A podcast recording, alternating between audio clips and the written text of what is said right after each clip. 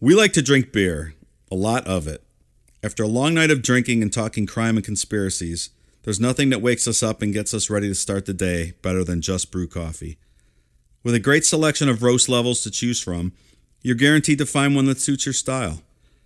Small batch roasted to highlight the unique features of each coffee bean, Just Brew Coffee caters to both casual and hardcore coffee drinkers alike. Since 2010, Just Brew Coffee has worked tirelessly to perfect the roasting process and technique, which has resulted in seriously delicious, always flavorful, and never bitter tasting coffee. If you're already drinking JBC, raise your mug. If you're not, raise your standards. Check them out in social media and remember, they roast, you just brew. Check out their new online store at youjustbrew.com and up your coffee game today.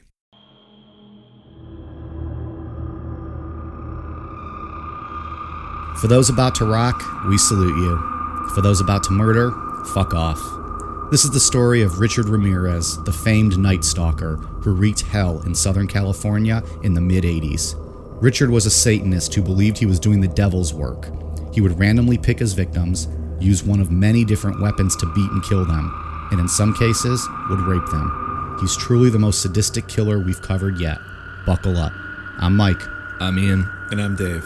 If listening to Creed has ever made you want to kill someone, stick around. Wait till you hear what listening to ACDC did to Richard Ramirez. This is Necronomipod. At first, Los Angeles police thought that the murder of a young woman last March was an isolated act of violence, but since then they've come to believe it was connected to a wide ranging series of assaults by a killer who's become known as the Night Stalker, a killer who apparently struck again during the weekend. We have a report from Nadine Boucher. Police today continue to search for any clues in the near fatal shooting of 29 year old William Carnes and the rape of his girlfriend. They're apparently the latest victims of the Night Stalker, thought to be responsible now for 34 brutal attacks, 14 of them fatal. These serial killings, once confined to the near Los Angeles area, are now spread over 500 miles from San Francisco to Orange County. All right, so right off the top, I'll say it now, get it out of the way. There will be no ACDC bashing throughout this entire episode, or I will have to opt out of my contract with Necronomipod and rethink uh, my my future with this show. One of the most overrated bands in the history of music. Not even a little bit, not even somewhat. I I don't like them at all. so- They are literally one of the top five selling bands of all time, of all time in the history of the world. So is Britney Spears probably, and she can't sing a lick. Probably. you said they're She's- a top five. I selling believe album? so. I don't have the numbers in front of me. I didn't do my research, so Mm. but That might be true. It is absolutely true. So there will be no ACDC bashing. We'll we'll talk about this piece of shit of a guy, and we'll just we'll be happy. We spent Mm-hmm. what a good half hour on it last night. Last night was pretty Arguing intense. about Well, at least I was AC/DC. intense. I don't Yeah. remember what you guys were like. I remember I think calling Dave out for being a Pink Floyd fan and hating on ACDC. I was so I was sober just watching the whole thing. I didn't say anything. I just watched. And I think you, at one point you said, "Get it out of your systems now, because we're not doing this tomorrow."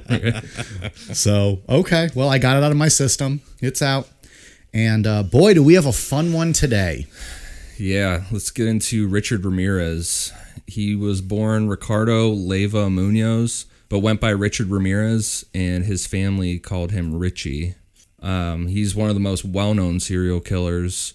Um, along with being a serial killer, he was a serial rapist, burglar, loved to steal, and he went on a crime spree that went from 1984 to 1985 through the Los Angeles area to San Francisco. Wait, so if his name was Munoz, where did Ramirez come from? I have no idea. I don't know. Yeah, okay, so I found it here. His actual name was Ricardo Leyva Munoz Ramirez. That's So- Ah, two middle names. Richie Ramirez. Little Richie, I like to call him. The media gave him many nicknames during his run. They ranged from the screen door intruder. That's the best. Literally the best one. the screen. Why that door didn't intruder. stick, I don't know. Can that please be a Necronomipod shirt? screen door intruder. And it can literally be like like a like a screen door opening, and then it's like our three heads, like the three Stooges, like all on top of each other. that's not- like that's not peeking- like bad. peeking around the corner. Do you know what I'm talking? Do you know what I'm Yes. talking about? Yeah. Like you know, like Yes. that would be a great shirt. Do, do you think he, when they gave him that name initially, like he stopped breaking into houses that had screen doors. He's like, It's a fucking you can give me a better avoided name than screen that. door right? houses. I picture somebody walking into a newsroom like to their boss or like, oh, I got the nickname Screen Door Intruder, and just like looking at him. Wah, like, wah, wah. I always I think of those people too, the ones that you see them running and they like trip or run through a screen door and like fall. There's some screen door intruders as well. um, he they also had the walk-in killer, which isn't isn't much better. It's like, it's like a walk-in closet killer. Um, the Valley Intruder, and he wanted to be called the Night Prowler after the ACDC song, but then they finally landed on the Night Stalker. I mean, if I'm a serial killer, I think Night Stalker sounds better. yeah. He just loved ACDC. He liked ACDC. Yeah, he Night does. Prowler is Theme a song. fantastic song, by the way. Last song on the Highway to Hell album. I've never heard it, so Well, I'll play it for you in a minute. What could we just use it in the podcast and hope ACDC doesn't send us a cease and desist letter? I mean, I don't know if it's relevant, and I don't know if we want to tie them more into this guy than we need to. But I recommend anyone who likes ACDC go listen to Night Prowler. I believe it's track 10 on the Highway to Hell album. Maybe track 12. I don't know how many songs are on it. There you go. All right. Um, he was a self-claimed Satanist who truly believed that he was a demon doing Satan's work. And I would agree with that, Yeah. the way he acted. Yeah, and I just how brutal his crimes were, mixed with him switching up what the weapons he switched up, and the fact that he didn't have a specific type of person, specific age, anything like that. That was the scariest thing about Yeah. him Yeah. is how The random randomness, he yeah. was. Yeah, I with mean, it. I really, the, I he was he's the more random scariest. than Richard Chase Yeah. was, and he was pretty random too. but he was this guy. I mean, of sound mind, you know, and he's not like a Right. Just an scatterbrain. evil, he's an evil human being. right. He didn't care how he did it, who it was. He just Right. wanted to fuck people up. yeah, he's a very scary person. And also, Annalise just said there's only one demon on this show. I feel like Richard would have been a better demon than any of the ones that she had possessing her. Well, she didn't make him up, guys. She couldn't help who possessed her. Oh, that's right. Only Motherfuckers. German demons for her. Well, they were okay. They were local. you heard the tapes. That was not a little girl talking. So let's let's get into to Richard's life. He was born in El Paso, Texas on February 29th, 1960 to Julian and Mercedes Ramirez, and he was the youngest of five siblings. Born on leap da uh, leap year. Or yeah. Oh, yeah. I didn't even notice that. Um, did I say that right? Leap day, leap year, leap year, Leap year. Leap year. Uh, yeah. leap day. His father, Julian, was a former Juarez policeman who later became a worker at the Santa Fe Railroad. Um, his father was known to have an extremely bad temper and would physically abuse his wife and the kids. So we're not starting out good. Mm. No. At 12 years old, Richard became really close with his cousin Miguel Ramirez, who went by the name Mike.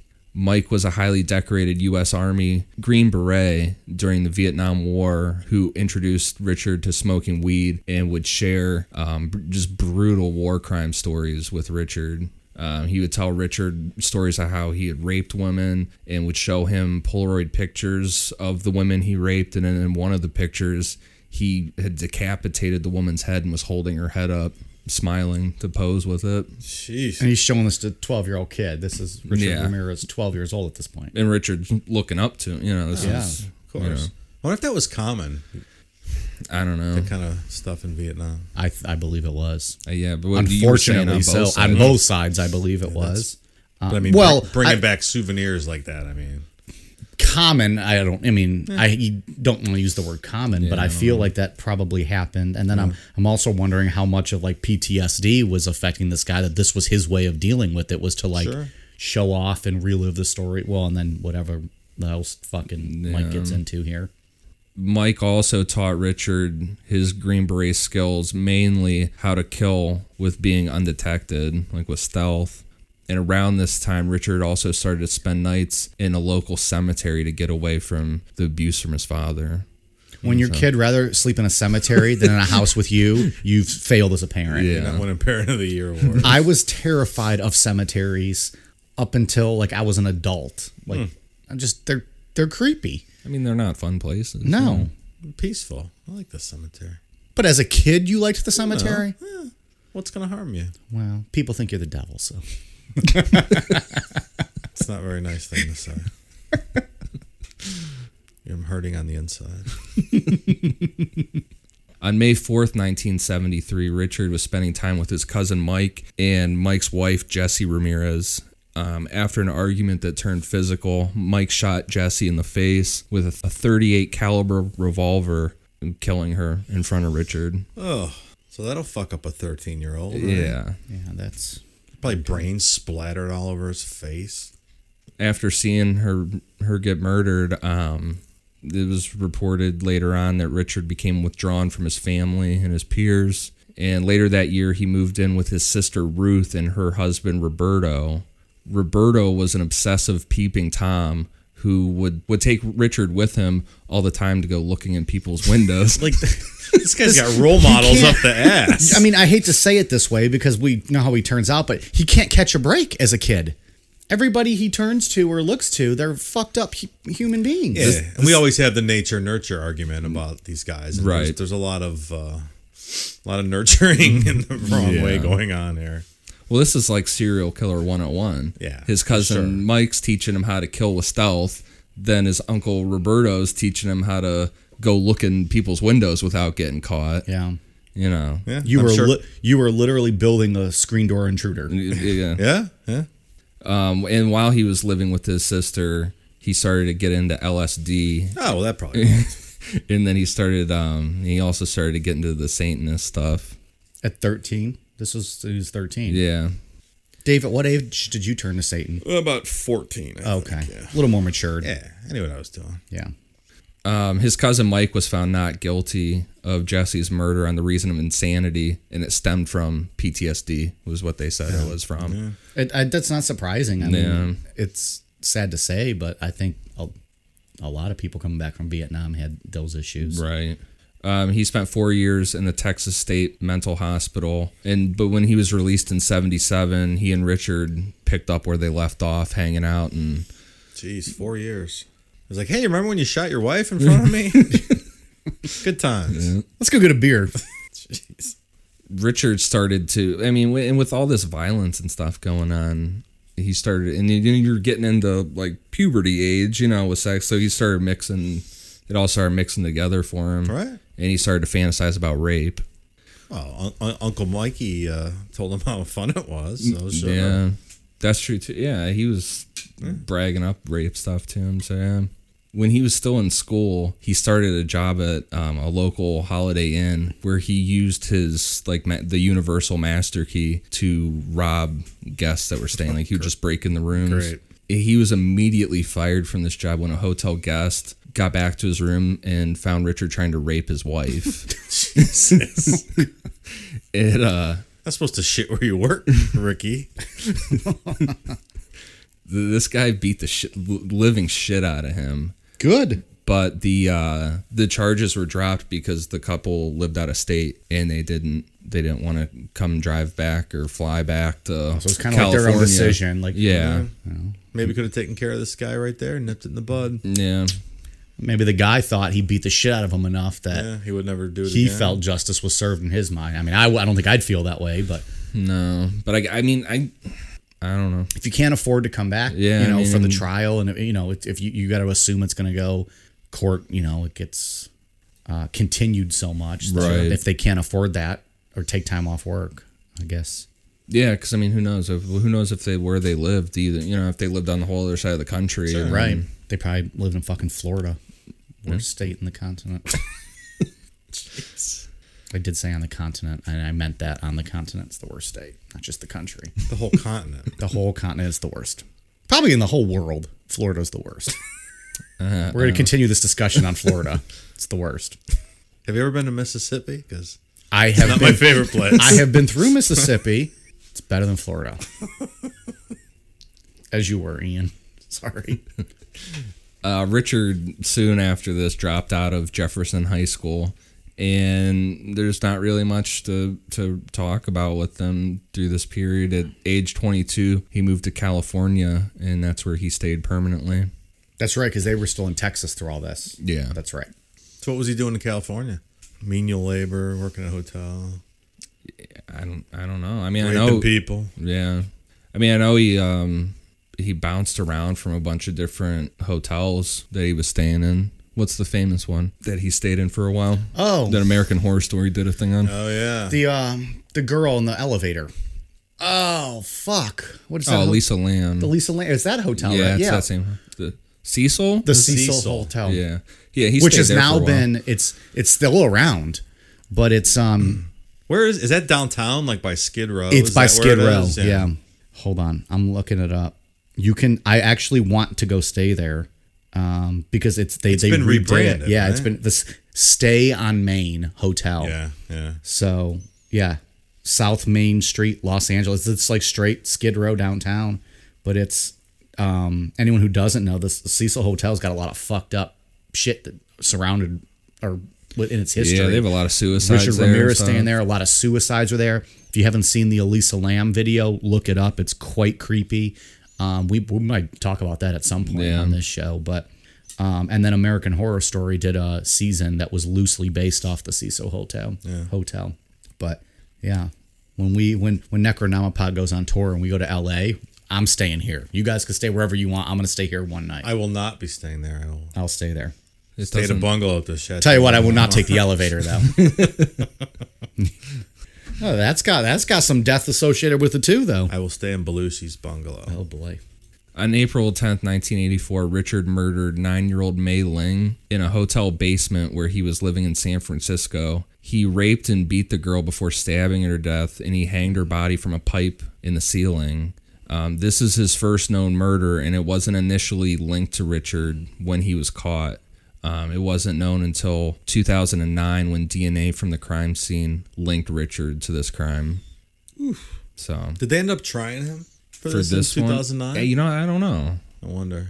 What do you think? So he was already long in prison for the rest of his life. He knew he was going to be there. Yeah.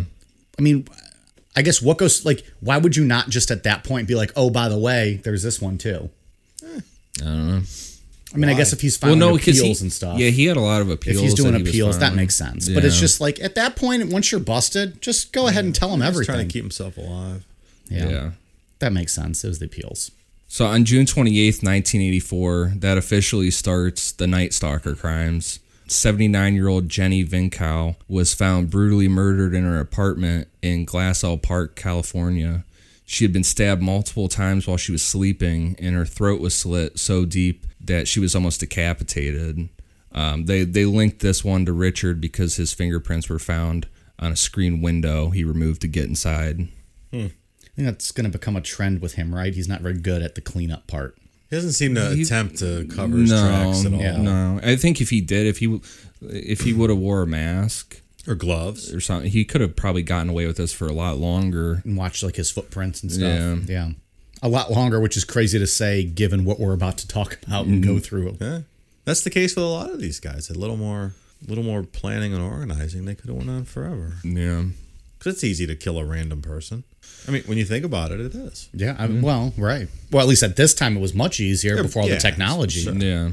Um, Richard had a common trait in serial killers that he had during this time, which is called a cooling down period, and he didn't attack again until March seventeenth, nineteen eighty five. So it's like nine months. Yeah. Yeah, so that's what a lot of these guys do. They kill one, they get one kill or you know one or two, and then just completely Get it out of their system. cool down for a almost. while. Yeah. And then they're like, "Oh, that was awesome! Remember what we did nine months ago? I gotta do that again." That's like Dahmer was. Dahmer was he killed that guy, and then it was y- y- years. Hey, it was 18 when he killed that first guy, it was like right? seven years before he did it again. You know, so yeah, a lot of these guys have that. On March 17th, Richard attacked 22 year old Maria Hernandez as she was pulling into her garage. Um, he shot her in the face with a 22 caliber handgun. She survived by holding her hands up with her car keys in her hands, and it caused the key. Her keys caused the bullet to ricochet, and it decreased the damage done to her when it hit her in the head. Wow. It still hit her in the face, but yeah. just it didn't, didn't hit her At the a kind of slightly goes different back angle, range. right? Yeah. Yeah. um, inside the house, her roommate, Dale Okazaki, hid behind the kitchen counter when she heard the gunshot. And after a while, when she raised her head from behind the kitchen counter, Richard was just standing there waiting and, and shot her in the face. Brutal. That's the creepy thing about him too is he just just waits silent. Like his cousin taught him to be silent. He'll wait places silently for a period of time. And then within an hour of this crime, Richard pulled 30 year old Veronica Yu out of her car in Monterey Park, California, and shot her twice with a 22 handgun and then just fled the scene. Um, she was pronounced dead at the hospital.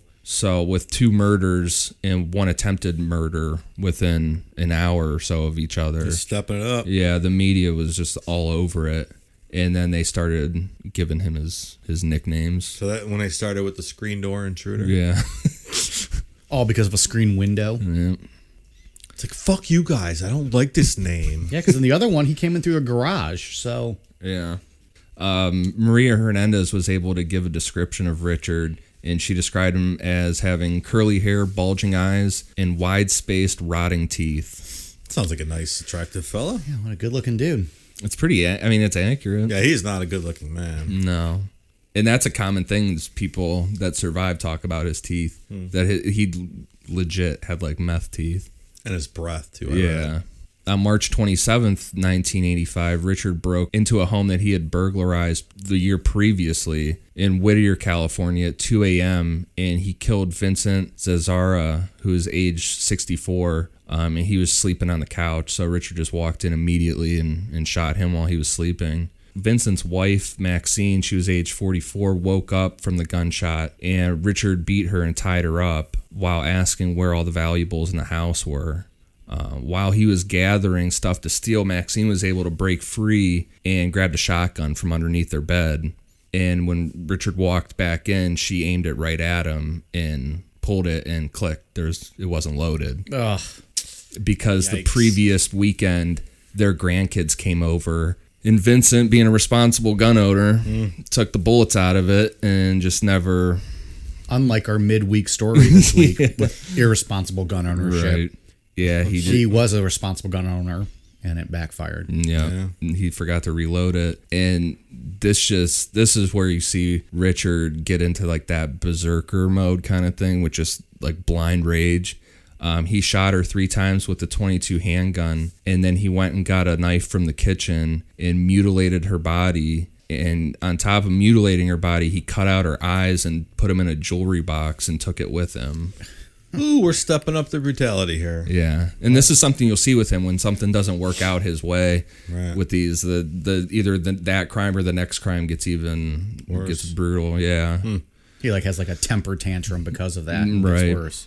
Richard left an Avia sneaker shoe print in their flower bed outside their house, which the police were able to photograph and take a cast of, and they were able to match the 22 bullets to the previous crimes, which gave them the confirmation that they had a serial killer. We're all about shitting on shoe brands on this show. Was it the Nikes with Heaven's Gate? Yeah. They they were tied to, and now Avia's with him.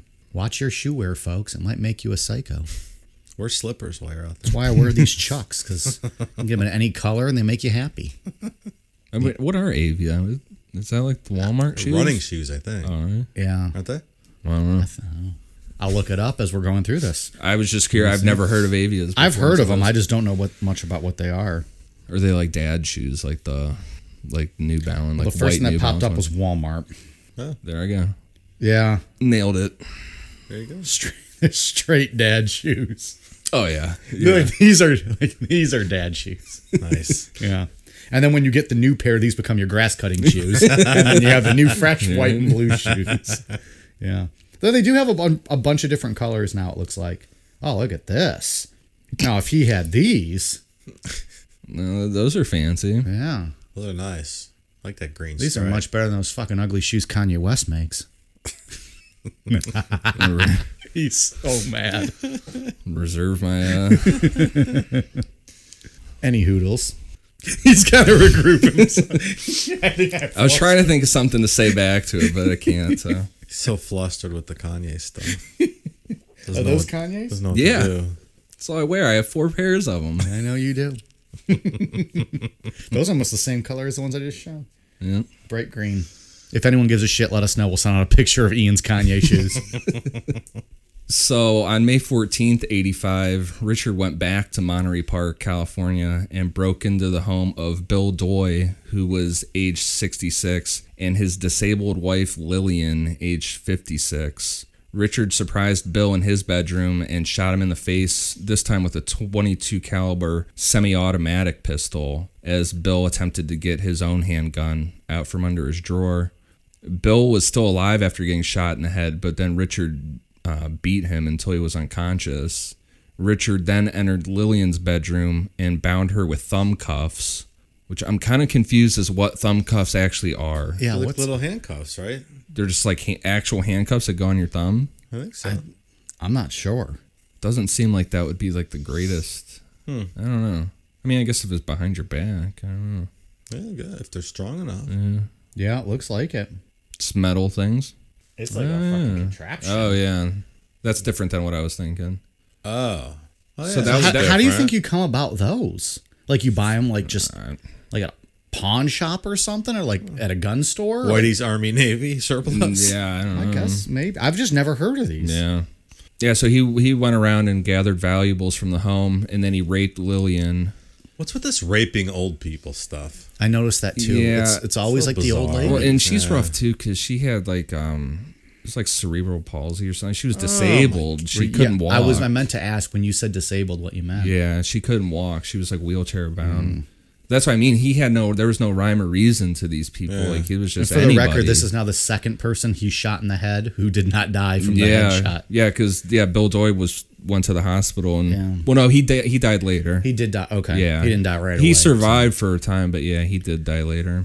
But this is weird with him because he had the cooling, this like cooling off period. It's only known that he had two people that he killed in '84, and then he has a cooling off period. That's right, the And nine usually months. these guys kind of do like a like one here, one there, one here, and then they go into like the the berserker mode, and they're just like on an absolute rampage. He Mm-hmm. like went from the cool off period to just an absolute tear because he only waits.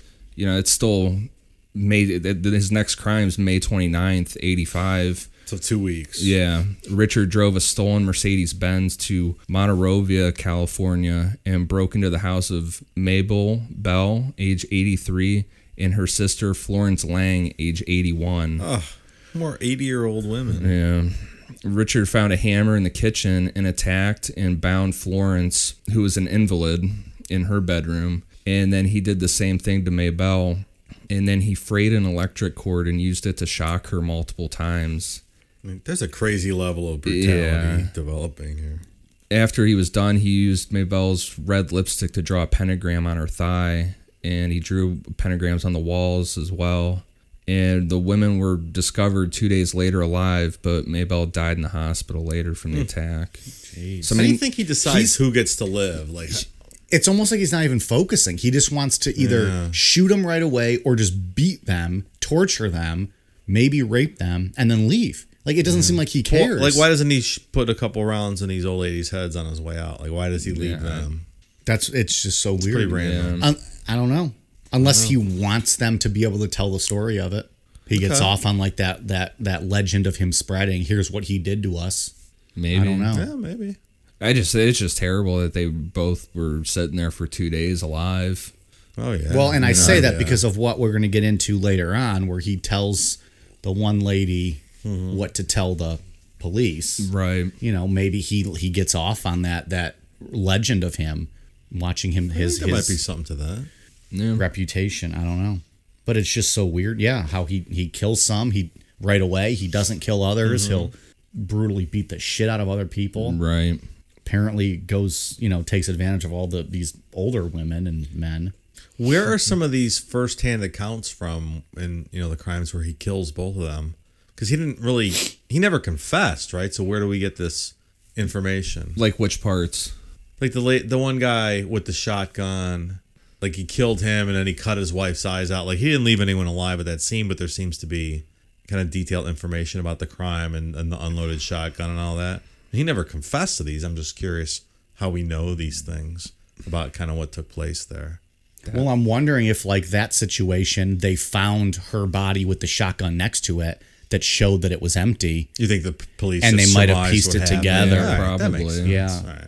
And I think they did find stuff. They found stuff on him, I believe, like the jewelry box with the eyes and stuff. So I'm- it's not really an eyewitness account. It's- right. And then, and yeah, like that family's, their kids could have said, "Oh yeah, Grandpa emptied the gun that weekend because Ah, that we were makes there." sense. Ah, You know what I Alright. mean? yeah. They, I'm, I'm guessing they're piecing it together. Yeah, then okay. it's, Yeah, and like with the the whole electrical thing shocking this um, this Mabel woman, but she died later on in the hospital, so maybe she was able to give them something. Yeah. you know, well, what like this one, the, happened. s- the one sister lived. Right. Yeah, right, yeah. All right. The next day, May 30th, 1985, Richard drove to Burbank, California, and broke into the home of Carol Kyle, age 42. At gunpoint, Richard bound Carol and her 11 year old son and gathered items to steal from the home. He released Carol briefly to show him where more valuables were in the home and then sodomized her repeatedly. He told her over and over again to not look at him or he would cut her eyes out. And then he got her seven year old son out of the closet that he had put him in and bound the two of them together with handcuffs and fled the scene. So he let them survive. Right.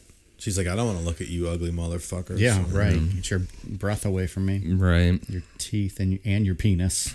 While we're at it, That was that was random. well, if she wants to get away from him. oh yeah, because he was sodomizing. Yeah. Yeah. Her. Yeah. I'm sorry. Wow, I had to shit on my joke. we can cut that part out. My fault. Nah, le- I don't know. It works. so then that was it, right? Finally, Well- the killings are over. No, no. he, he has a brief cooling off period, but but he gets back to it. We'll be right back. Today's episode of Necronomipod is brought to you by Beardology. There are a lot of imitators out there, but there's only one place I buy my beard oil.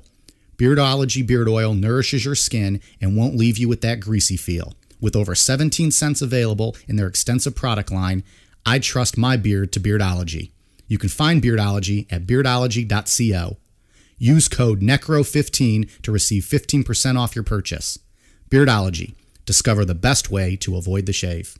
So yeah, like we were saying before the break, he had a brief cool down period, um, and he didn't attack again until July second, nineteen eighty five. Um, at, Oh, what a guy! He took a month off of not murdering Right. people. Humanitarian over here. and I mean, obviously, he was still committing crimes because now he was driving a stolen Toyota instead of his Mercedes Benz that he was Right, driving. right. He's another one of these guys that just love to steal shit. Well, it's a dependable car. I mean, those Toyota engines will run forever. he drove to he, so he drove this uh the stolen Toyota to Arcadia, California, where he broke into the home of Mary Cannon. Uh, she was 75 years old. He found her asleep in the bed in her bedroom and after watching her just stand there watching her sleep for a while, he beat her unconscious with a lamp and then repeatedly stabbed her with a carving knife he got from the kitchen. So that's the creepy. That is one of the creep. I mean, I, this dude is absolutely terrifying. But the fact that he would just stand there and watch these people, like to Oh, God, be yeah. that silent, Yeah. you know, Imagine waking up and then you see him. yeah, exactly, Did this lady die? I assume she did. yeah. right?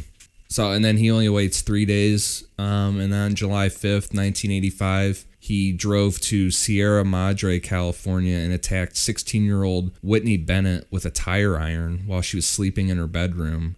Uh, and, and that's a crazy thing too is he was so quiet her parents were home that he just snuck in there and cracked her over the head with this thing That is and was wild. completely Yeah. undetectable. Well, he probably took the July Fourth off the night before to watch fireworks. right. Doesn't work on holidays. Right.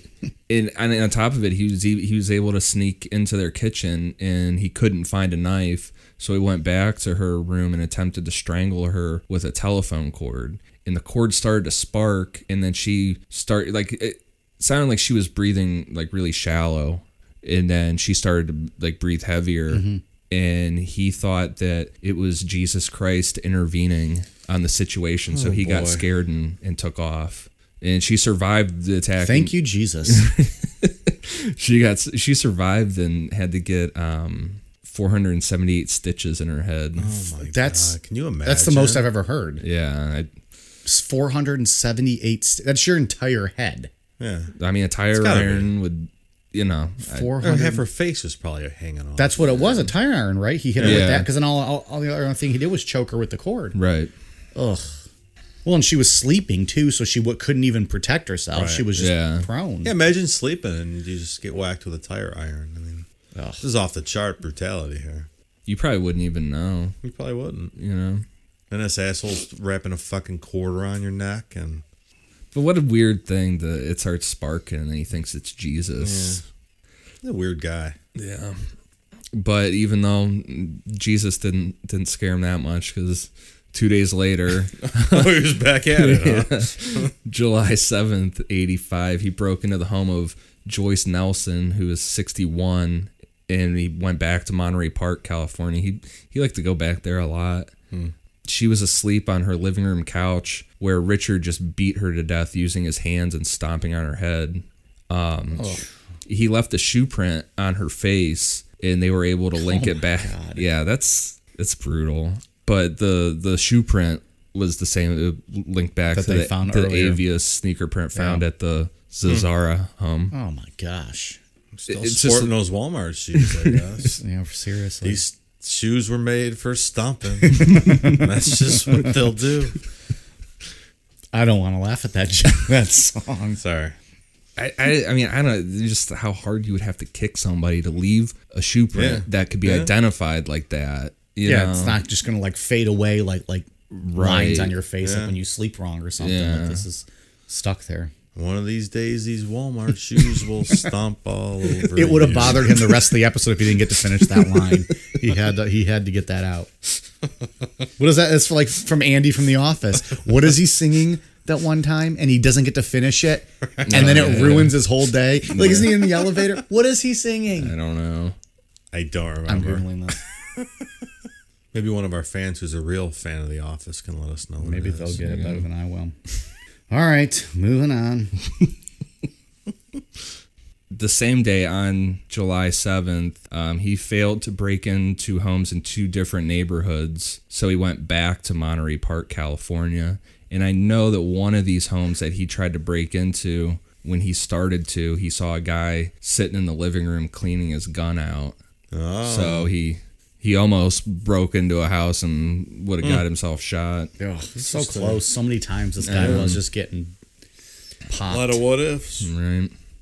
But yeah, so he went back to Monterey Park, California, and broke into the home of Sophie Dickman. She was 63. He handcuffed her at gunpoint and he attempted to rape her, but he was unsuccessful. So I, What does that mean? yeah, I don't know if he couldn't couldn't get hard for some reason or I don't know how That's that, interesting. I don't know how that works. Pre Viagra days. Uh, yeah, and l- maybe she fought him off. I don't know, or like pushed him away, and then he just moved on to, you know, give me your valuables or something. Yeah, I don't know, or if it just I, who the fuck knows. Yeah. but he he gathered all the valuables from the house and she swore he was like asking her for for more stuff and she said she swore that that she had told him where everything was he made her swear to satan that it was true or he would kill her so this is the first one where he gets that and- because he's known for that like making people swear to satan and Right. shit He's giving Satanist a bad name, in my opinion. I, I, there's nothing wrong with it at all like with satanism yeah i don't think there's anything evil about it at all Not modern day Satanism. No. It's about self empowerment. yeah This guy's a jackass. Well, if you're this guy, it's not great. That's why I said he's giving Satanist a bad name. on July 20th, 1985, Richard was still driving that stolen Toyota and he went to a pawn shop and purchased a machete before driving to Glendale, California. So you know, machete real quick, now. what's interesting about that though is this was that uh, that attempted rape was a failed mission by him. Yeah. he didn't snap after that one. He waited like another two weeks before this next thing. yeah, that's true. which is kind of uncommon for him. yeah. Usually, if, if you know, like we said, if something goes wrong, Right. he has to do something bad quick. yeah. Good point.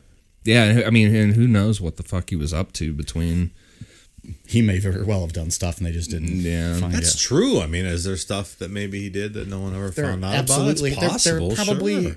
I would imagine there is. yeah, cuz yeah, they didn't find that one until 2009 and he wasn't going to admit Now, to how many anything. others could there have been? Right. Like, who knows? He didn't drive to Nevada that day and fucking yeah, kill a that's- couple people. Right, and they you never never linked it know. To him, sure.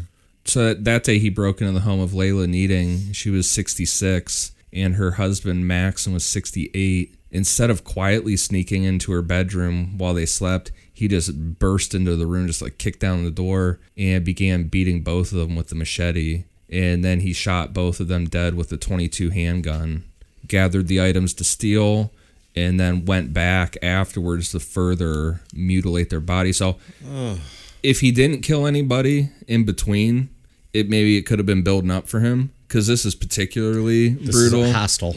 yeah, I mean, he just chopped him up. right. He just burst went in Yeah. to start hitting with a machete. So These are just random people. yeah, just sleeping. Yeah. So I mean, who knows? Maybe it was building up in him for for those days there, and then he just I tell you what, it's a good argument for having, you know, at least a shotgun in your house, yeah if not a handgun in every fucking room. Oh. yeah. I, and this is the the thing with him too is like immediately after committing these murders, he drove to Sun Valley, California, and at 4:15 a.m. he broke into the home of the Covenant family. He killed Chainerong by s- by shooting him in the head with a 25 caliber handgun while he was sleeping, and then repeatedly beat and raped his wife Some Kid. He bound their eight year old son before taking Some Kid around the home to show him where the valuables were. He then took this whole thing to a whole different level and sodomized the eight year old boy. Jesus. And after he was done, he made Somkin swear to Satan that he that she wasn't hiding any more valuables. So that's what when I was reading this stuff, I'm like, eh, the whole thing is the whole story is ridiculously brutal. But then when I got to the sodomizing the eight year old boy, I'm like, man, this just took a took a Yeah. turn This is here. extra vile at this point. He's just an evil human being. He's Yeah. this is as bad as bad gets. again, he briefly stopped for about two weeks until August sixth, 1985. He drove to Northridge, California, and broke into the home of Chris Peterson, age 27, and his wife, Virginia. She was also age 27. He snuck into their bedroom but woke Virginia up. To which Richard just quickly shot her in the face with a 20, the 25 semi-automatic pistol. He then shot Chris in the temple and attempted to just flee the scene, but Chris Peterson, they somehow fought back against Richard after being shot in the head. Another one. Yeah, Yeah, this story has a very large number of people shot in the head. yeah, that a- survived. Yeah, It's very strange. Maybe he wasn't a great shot and he wasn't hitting him like Is he just- directly. yeah, is he grazing people? Yeah. Because there's a lot of headshots here that do not result in. Uh, And Yeah, not and not only not death, he was able to fight back. yeah, And it sounded like he fought back a, a good bit because it took Richard a while to get him off him, and he and he took off, and they both survived being shot like that. Wow. yeah, that's wild.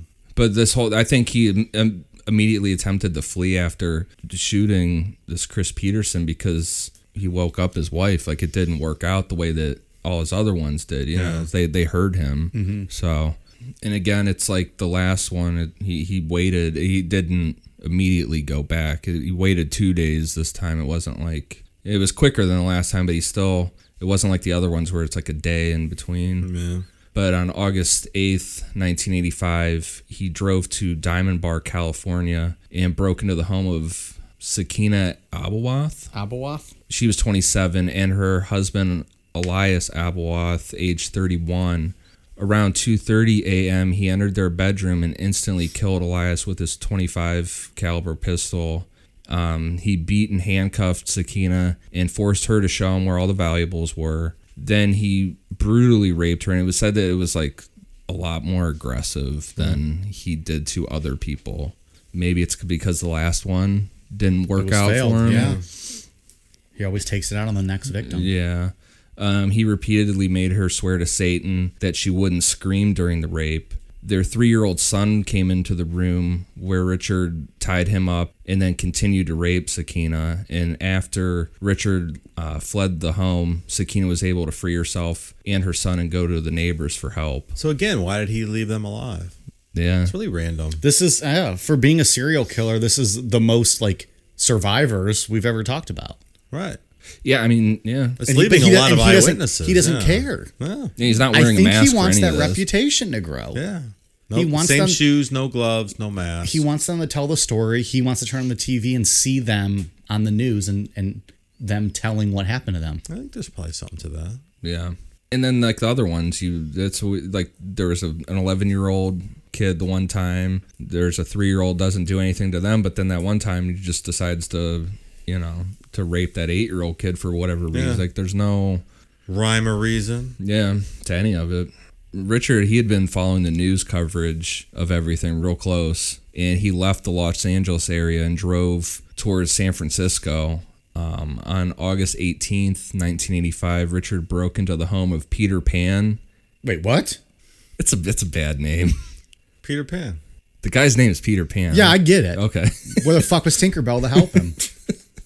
It's not, not not a great name. I don't. I, why I, why would you name your child Peter if your last name was Pan? yeah, well, It's a very good question. It's not ideal. saying this story is now now we're ruining kids' hopes and dreams and stories here. Fucking killing Peter Pan.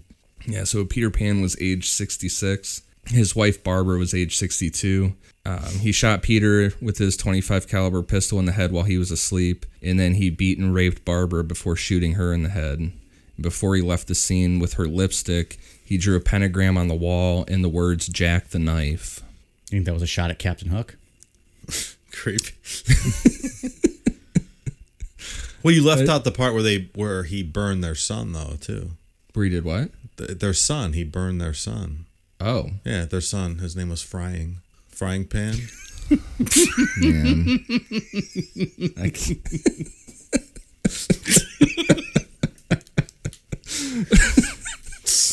Well, was great about Look on his face. He's like, "What the fuck are you talking?" About? Well, because I didn't see the thing, but I was more, I was perplexed because I was like, did he just stump Ian with a fact? Ian didn't know about this. And then I was like, wait a minute, he burned a kid? That's what I was like. Wait, I didn't know that he was setting people on fire. That's a whole new element to this guy.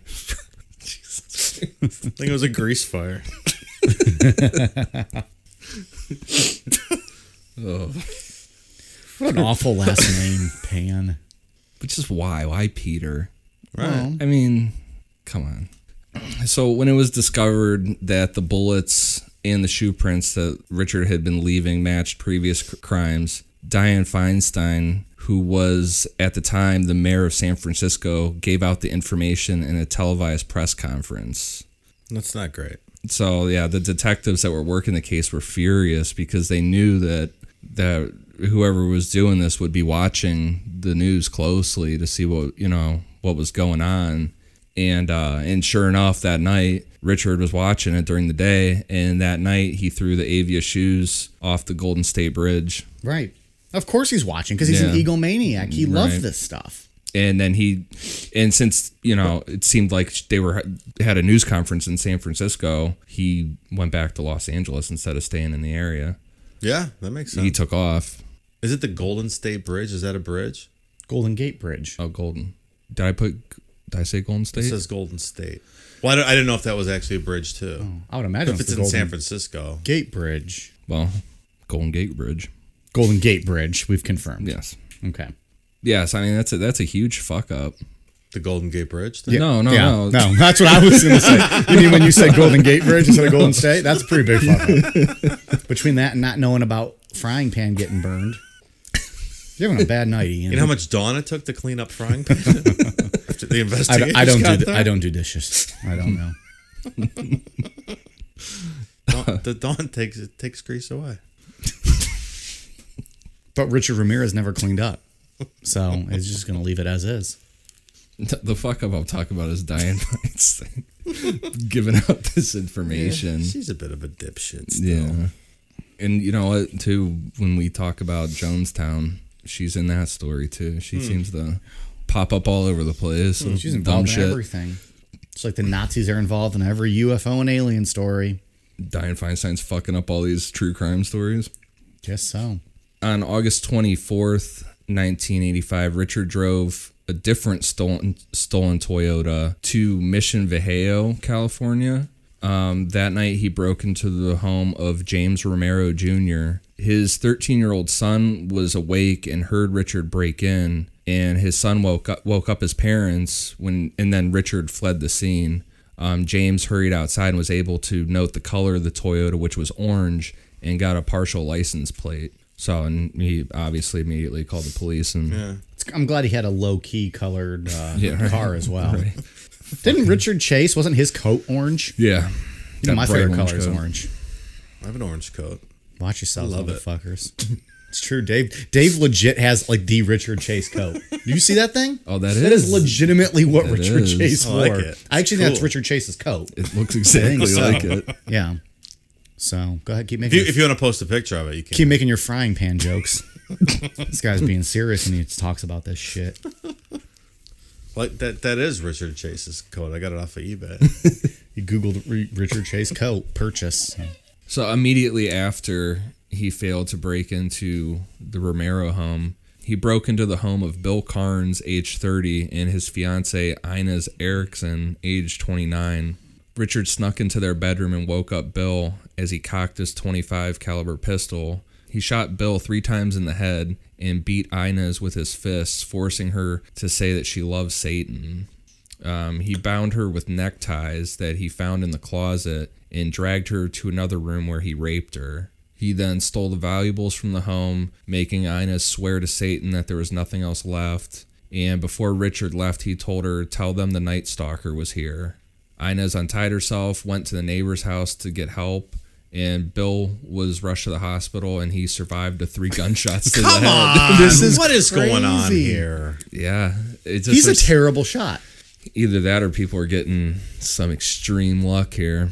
and good for them. Oh, like it's yeah. great, but that's what now four people who have survived the initial gunshots. The one guy, the older man, ended up dying in the hospital a couple days later. Yeah. The one lady had her keys. Yeah. The other guy fought back. Like these people are This is three shots. Yeah. three shots in the head.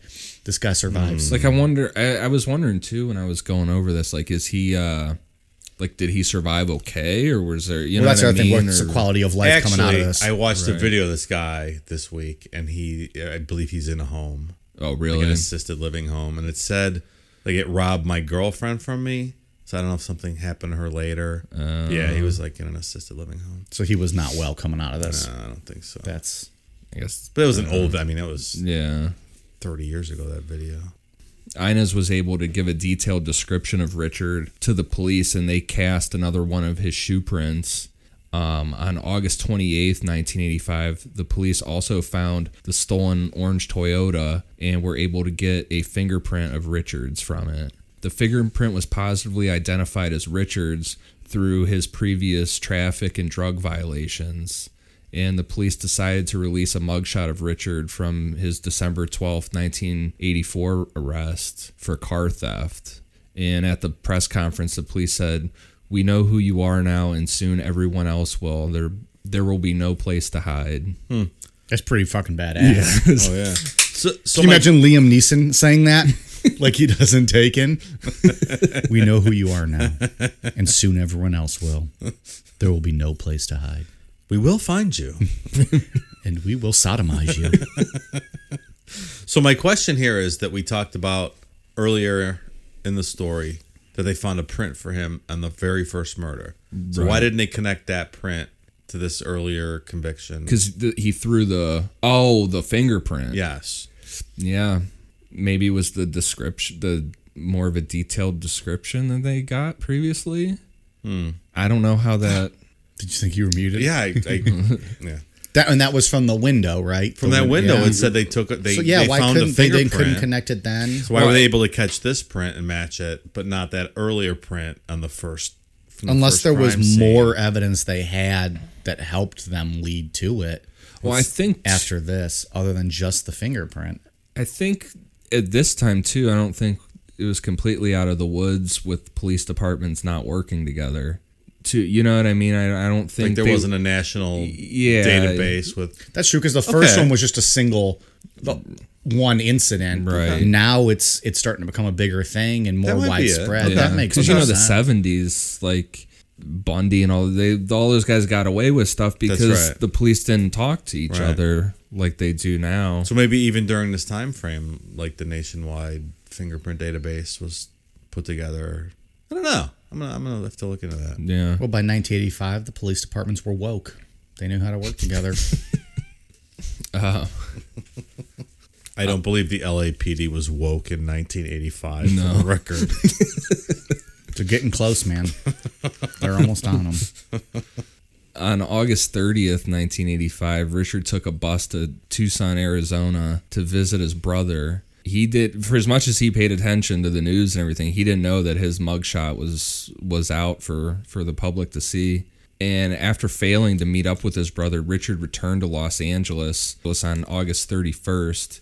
He was able to walk past officers at the bus terminal, and they were they had uh, officers staked out there because they thought that the killer would be that he would be trying to leave yeah, sure. the area. Right, they were. Yeah, I mean, and he slipped past them.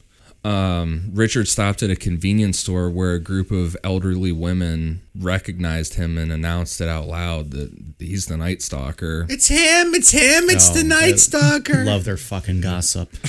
yeah, I was sitting there playing Keno too. Richard turned around and saw his face on all the newspapers and he took off. After running across the Santa Ana freeway, he attempted to carjack a woman but was chased away by bystanders who chased after him.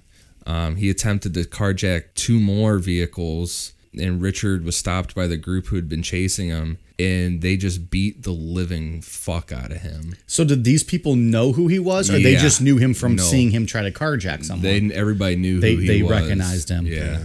And they someone had a metal bar and started beating him with it. Good. Yeah. If the cops wouldn't have showed up to arrest him, I think somebody probably would have killed him. Cracked his skull open. Yeah, Left they their were- own shoe print in his face. Yeah, yeah, they beat the shit out of him.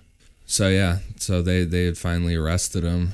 So the Night Stalker is uh, at the end of the road here. Yeah, I think we left out one of his uh, crimes. which one's that? Well, on on New well, on Christmas Eve of that year, he broke into the Nakatomi Plaza building and took all those people hostage. He was trying to steal all those bearer bonds, and then but that that that lady, the hostage lady's cop, was in the building. Did I not see this movie also, Dave? Oh, that's right. That was Die Hard. That was not did Richard not see Ramirez that crime. movie. Never mind. I can confirm I have not seen that movie. I'm gonna do this every week for a different movie you've never seen. It'll be pretty easy. I've seen four movies. Three of them feature Tom Hanks. Just don't talk about anybody being stranded on an island. It won't be all right. Christmas.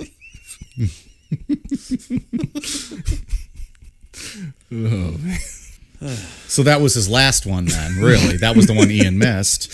Yeah, what year did Die Hard come out? It was actually 88, so yeah, that was uh, that's not fitting with the time frame here. Sorry, we can move on now. Well, we can. I don't know if Ian can yet. At his first court hearing, Richard arrived with a pentagram drawn on his hand and yelled, "Hail Satan!" I remember all this when it was in the news. I don't believe you guys were born yet, but I don't. I was two. I was in high school. I remember this. I was you know. two. Well, you you were born. When I was born, yeah, eighty-seven. I was born. Oh yeah. We were. He was still in diapers, but I might have still been. Who knows? I was in diapers. till I was seven. I remember that news footage of him walking in with the pentagram. And then on uh, and on August third, nineteen eighty-eight, the Los Angeles Times reported that a prison guard had overheard Richard saying that he planned to kill the prosecutor with a handgun that he was going to have smuggled into the courtroom. Um, so they put metal detectors in, and they you know thoroughly searched everyone. I, wa- I was wondering, is that like the one of the first times they put a metal detector in a courtroom Yeah, I or wonder. something? That 'Cause they- seems awfully recent for that to be the first time. I don't know. It just sounded like the way it was like pointed when I was reading about this, like how it was pointed out specifically. Like it sounded like maybe Hmm. it was, was a, really- a yeah. rare thing at least. Yeah, like it wasn't the standard operating procedure. Right. If they even mentioned it, so yeah. On August 14th, 1988, the trial was delayed because juror Phyllis Singletary didn't show up. Um, it was found that she had been shot to death in her apartment. And so the jury was freaked out and thought that Richard somehow had had ordered this woman to be killed from while he was in jail. That's some real mobster shit. Yeah. That must have been scary. I mean, Yeah, that's, hell you yeah. know, you're like, get me off this fucking jury. Right. Uh, but it was found out though pretty quick after that she was killed by her boyfriend, who then he later killed himself with the same gun. So So happy ending. It wasn't Yeah. him. they figured that out pretty happy ending. And then on uh, September 20th, 1989, Richard was convicted of all charges. It was uh, 13 counts of murder, five attempted murders, 11 sexual assaults, and 14 burg- burglaries. Again, if if if he would have put a little care and planning, he could have went on forever. Yeah. Like a lot of these guys we talk Yeah. about. If he would have just worn a mask and gloves, he, Mask he- gloves, huh? Yeah. Change maybe his maybe fucking switched up his shoes and wear Yeah. the Walmart brand. Absolutely. Guaranteed they were Velcro too. Guaranteed. probably, I would, yeah. Does Kanye make Velcro shoes? Dave, he's better than that. he, do, he does have Velcro shoes. Oh I my believe, god. yeah. Look, there's i I'm not going to stand by every pair of shoes, but on November 7th, 1989, he was sentenced to death to be executed in the gas chamber. And when he was leaving the sentence, Richard said, Big deal. Death always went with the territory. See you in Disneyland. Oh yeah. What a dick. What Jackass. a piece of shit. The trial ended up costing uh, $1.8 million, making it the most expensive trial in California history until the O.J. Simpson trial. Which really was only about five years later, right? Like 94, 95. Something like that. yeah. Not too much longer. What was it, 90, was it later? 96? No, it, um, OJ murders were was with- 94, I think. So That it was sounds right. about eight years later. So these feel like two different times to me, but they really weren't. It was, Right. it was whatever. I guess because I was so young, I don't remember this, but I remember OJ. by the time the trial had started, Richard had a ton of fans that would write him letters and visit him in jail. Yeah, all these girls loved him. What Even were one of they- the jurors loved him. Fucking weird. So they were like attracted to him. Like, what was the love of him? You know, was it his bad breath? Was it his rotting teeth? there's a we were talking about it before we were recording. There's a there's like a m- medical term or something for being attracted to some people like this because Attracted to pieces of shit. well, like a dangerous person, whatever. Like Ted Bundy had a bunch of them. Charles Manson did. It's kind of like a fake danger, though, because you know they're locked up in prison. yeah, like they can't actually do anything right. to you. Yeah. But yeah, and then in '85, Doreen Loy she wrote him an estimated 75 letters while he was in jail, and then in 1988, Richard had proposed to her, and then on October 3rd, 1996, they got married. No conjugal visits, though, I read. I don't even understand why they would let him get fucking married. To be honest with He'd you, probably just sodomize her and shoot her in the head and she'd live. Because he's such a bad shot. Apparently, he's, I don't know. I'm glad they lived, but she got media attention and shit, obviously for for doing this. And she would always say that she um, would commit suicide whenever he died. But then they got divorced, so. yeah. The novelty wore off for her and she moved on and that was it. On August 7th, 2006, Richard's first round of appeals were unsuccessful when the California Supreme Court upheld his convictions and his death sentence. On September 7th, 2006, the court denied his request for a rehearing, and he had appeals lined up that would have lasted him until he was about 77 years old in the system. And a couple years after that, they matched his DNA to that um, that nine year old girl. Yeah. His first murder. Yep. Did they ever try him for that? Or Not that I saw. I guess he's already on death row. What's, Yeah. Probably what's the point? He already fucking cost the state eight, you know, almost two million dollars. Um, but yeah, Richard he died from cancer that had spread through his body at the Marin General Hospital in Green Bay, California, on June seventh, two thousand thirteen, and he was fifty three years old. Good riddance, motherfucker. Yeah, grade A piece of shit. This wasn't a fun conversation tonight. Nah, I mean, he's. I don't it's think terror- I- I it's, didn't- it's awful. Yeah, I didn't really enjoy This is like literally Mm-hmm. a paragraph after paragraph after paragraph of him fucking murdering, raping, torturing people. Yeah, I mean serial killer. I I mean obviously I find him interesting, but we all It's know interesting we all know story. aliens are what I love and stuff Right. like that. But I mean it's interesting. But yeah, I mean I'm surprised you couldn't work aliens into this conversation today. Somehow, some way. Yeah, we worked Nakatomi Plaza into the conversation.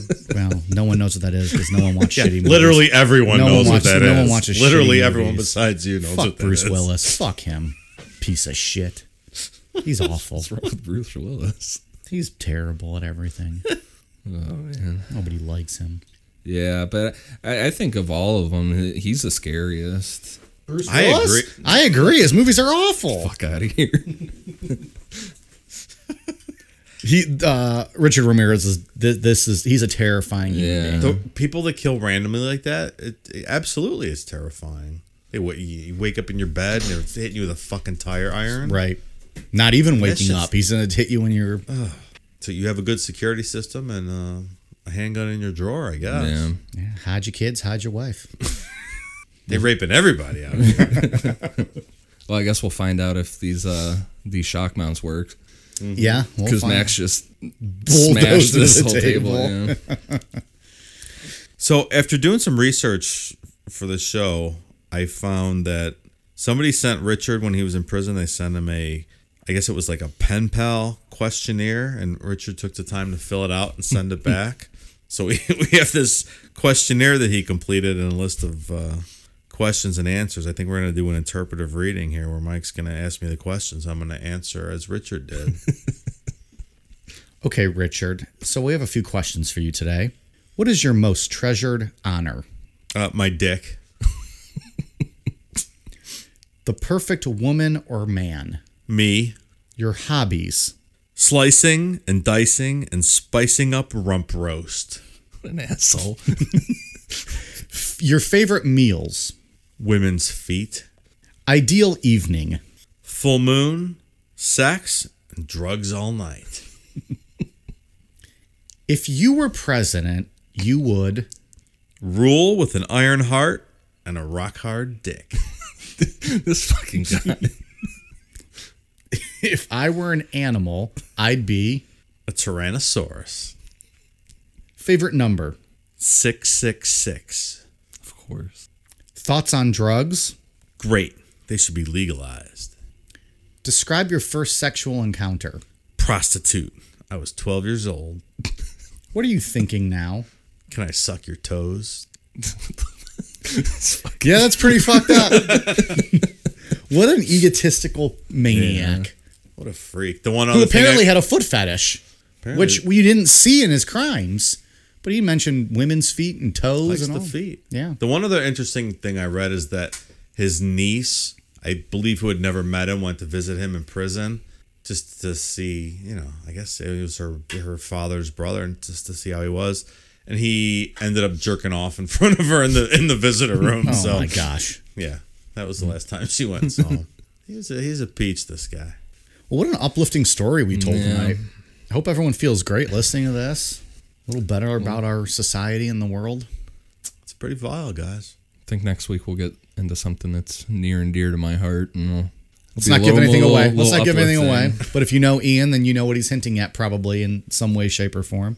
Ian, you got anything else on uh, old little Richie? Nope. No, I'm good on this, dude. No. Dave, what do you got on Dick Ramirez? I, I, that's all I got. This is a this was not a, a great story. This is very this is pretty vile. I have no further comments. No further comments. Thank you to everyone who continues to uh, rate and review us on iTunes. We appreciate it. Numbers are still looking fantastic. We are amazed by the amount of people that like to listen to us uh, drink beer and talk about uh, all this stuff. It's it's awesome. So we are on Twitter, Instagram, and Facebook at Necronomipod. Please hit us up, give us a follow, subscribe. Um, let us know your thoughts. Let us know if you have any uh, stories for our midweek episode that we just started. Um, we're releasing, we're going to try to release an episode uh, maybe once a week or so where we just follow up on some wacky news or some weird or controversial s- news stories. If there's anything you see that you want, might want us to discuss, um, send it to us because that would be the place we'd probably cover it. So uh, thanks to everyone for, uh, for listening, and uh, we will check you next week. You guys ready for a cool down beer? Cheers.